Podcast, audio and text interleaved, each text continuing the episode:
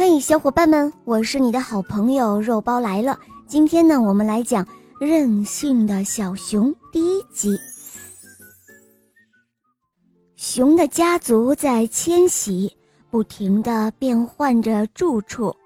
他们来自很远的地方，又要去很远的地方，已经走了很长的一段路程。他们排队前进，年纪最大的走在前面。年纪小的跟在后面，有一只小熊在队伍的最后，哼哼唧唧的，摇摇摆摆的走着。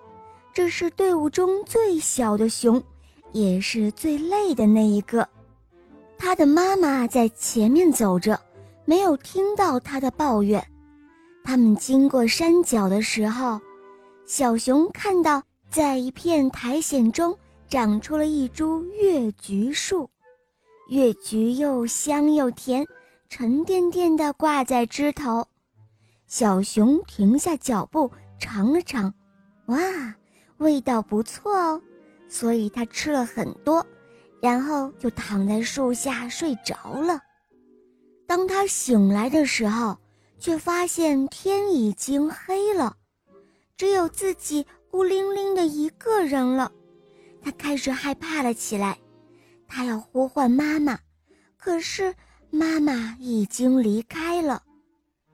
熊家族没有发现小熊掉了队，他们已经走远了。可怜的小熊独自一个待在寒冷的夜里。突然，他听到好像有人走过来了，啪嗒，啪嗒，啪嗒。接着，在灌木丛下钻出了一个脑袋。有着不断耸动的鼻子和长长的耳朵，是一只野兔子。你在干什么？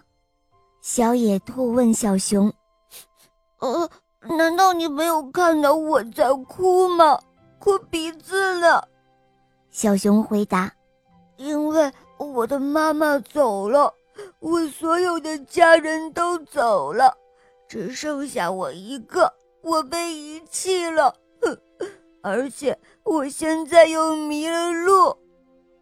那你就先到我家来吧，小野兔说：“我们可以一起生活，我们会成为好朋友的。”于是呢，小熊就跟着野兔回到了野兔家里，他们一起开始生活。